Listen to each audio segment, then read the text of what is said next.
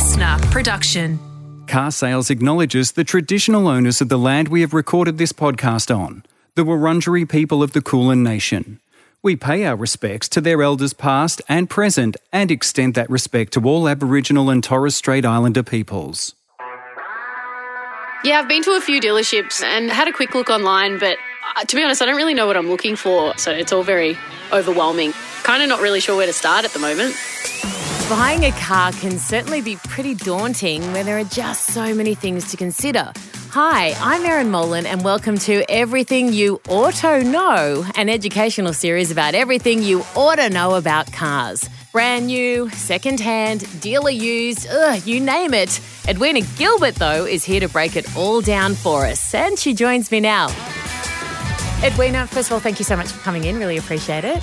Pleasure. Talk to me about buying a car. What should we be looking at? What kind of factors? Look, I think buying a car is really emotive still. So, you know, everybody's factors are going to be completely personal to them. If you're very driven by style, that's going to be your buying characteristic. If you've maybe got a young family, then safety is going to be a characteristic, or you're a new driver.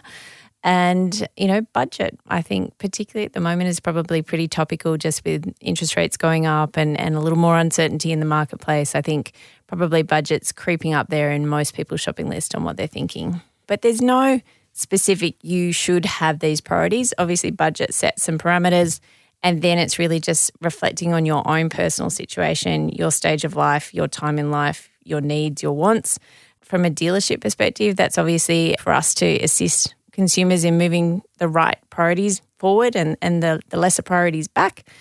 And for some people at the moment, it's just a supply situation. Yeah, so even what point. they may really, really want, they're looking 18 months out and they, mm. they really need to take what they can get. So that's a big impact at the moment. You mentioned fuel prices, which are ridiculous at the moment. Cost of living is hitting everyone really hard. Are there hidden costs in cars that we need to be aware of? We might look at something, it's got a price on the front, and we go, great, but can we be stung later on?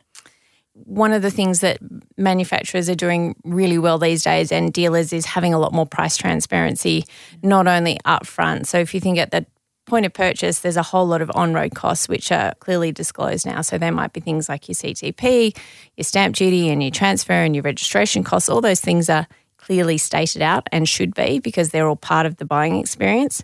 And I think what we're seeing is the manufacturers are having really open conversations with their consumers and attracting them in knowing what is the price of servicing heading out. So, you know, you're starting to see servicing costs published annually so that you know, you know, if I buy that particular vehicle, my, you know, approximate cost in year one is going to be, let's call a number, $380, you know, plus fair wear and tear items like your tires or otherwise. But I think we're getting better as an industry these days with the ability for consumers to research what they're doing, they've got really good um, visibility on those future costs. And, and, you know, I would really encourage all consumers to spend some time looking at the whole of life because transaction costs upfront is one element. You know, it's really important at that particular point in time that you buy, you finance, or you work out your leasing repayments, but actually looking at the life of the vehicle is really important. So, what is your annual servicing cost?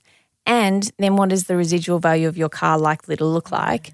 When you're looking to turn. If you're a three year ownership person, if you're a five year, if you're 10 year and pass it down to all the kids, it may not matter as much. But if you're somebody that's turning every three years, then understanding what your residual price is is going to be much more important for you. Well, speaking of that, what is the difference uh, between a new car and a used car, particularly if the used car is, say, at that shorter end, only three years old or so? It's, it's been a really interesting cycle um, that we've seen in, in cars over the last couple of years. We've had a market for so many years where we've almost been oversupplied. So it's been a really it's been a consumer's dream yes. in as far as uh, pricing has been for new and used vehicles.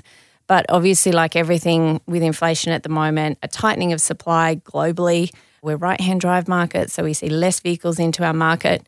We're seeing prices start to increase um, quite dramatically in both new and used, which is supply driven. And I think the kind of money that needs to go into the future of automotive, so around research and development, is just going to see the price of new vehicles highly likely staying up there and if not increasing in time. We do know that the various materials that go into electric vehicles are, are more expensive than a traditional internal combustion engine. So I think the higher prices are there to stay. And if we see supply continue to be quite tight, then I think we'll probably see used vehicle prices holding their own as well in the next couple of years. Should you always test drive a car, even if it's a similar model that you've owned before or you've been driving for 30 years and you think, oh, what, what really could the difference be? You know, I think the technology is changing so much. I really do encourage consumers to be test driving a vehicle.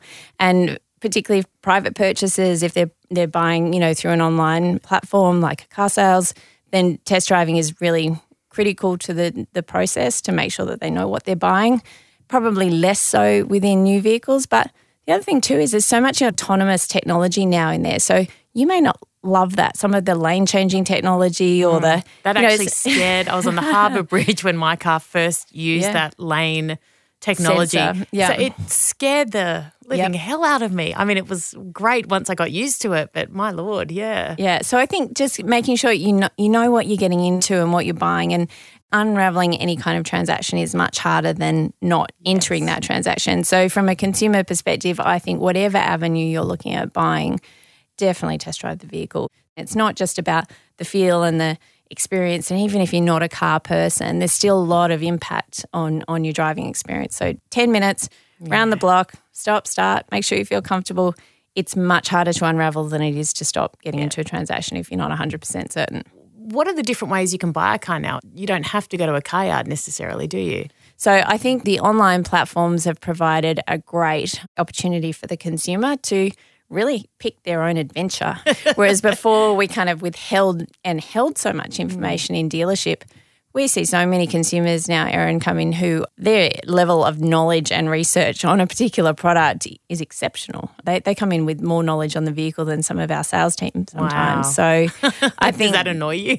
I think it, it's great when people are passionate and they've yeah. got the opportunity to do their research. And that's the thing that's so empowering about online. You, you've got editorial sites, you know, through carsales.com or through other avenues where people can can be really comfortable when they go into a dealership They've got lots of information. They're armed with what they need to know. I, I think it's a positive. I think it's a better experience. I spent seven or eight years of my childhood in Indonesia, where it doesn't matter if you're in a department store or a market, wherever it may be, you haggle, you bargain. That's just how things are done. I remember buying a car with mum once, and she said, well, fine, we'll go to the other place and they'll do it for this. And you kind of walk off waiting for him to say, okay, no, no, I'll do it. You know, those kind of haggling. Are those days dead, essentially? Well, look, I, I think at the moment on that whole supply and demand mm. kind of equation, they're probably limited circumstances. However, you know, there's there's still a huge number of consumers that love that marketplace. They love that haggle. There's a lot of consumers that love the option of just buying and not entering a dealership or buying and not having any personal contact, whether that's through a marketplace or through a dealership. I, I just think at the moment you've got choice, um, but probably haggling less so at the moment just because supply is tight. Yeah. Your trade in is also a great opportunity to talk about that True. pricing. That's probably giving you some leverage um, rather than necessarily haggling on the new car price. It is about what your trade in vehicle um, brings as well. And that's probably the haggle opportunity still one of the massive punishes kind of in the earlier days uh, is paperwork with buying a new car and all the red tape and all the documents and all that kind of stuff. Is it still quite complex in that way?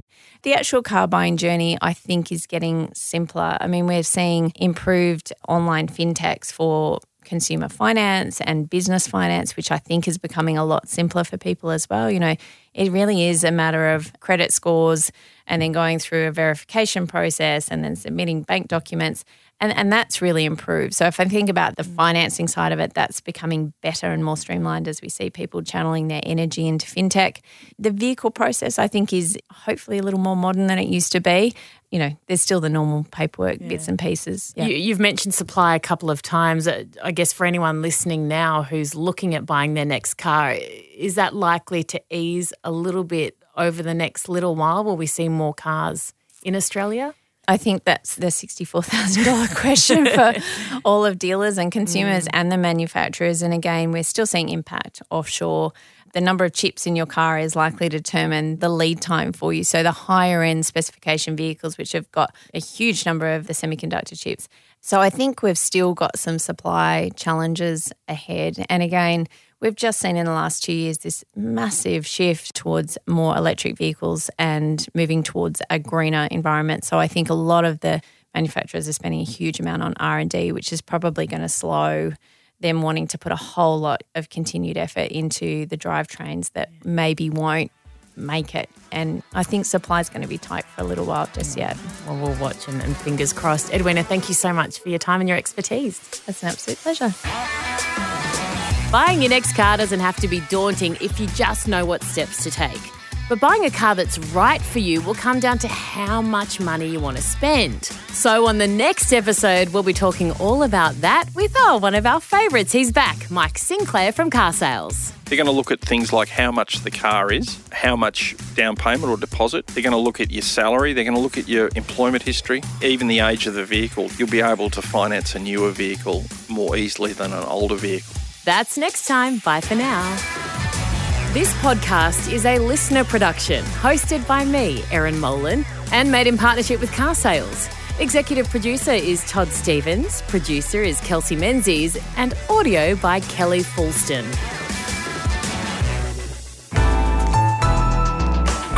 LiSTNR.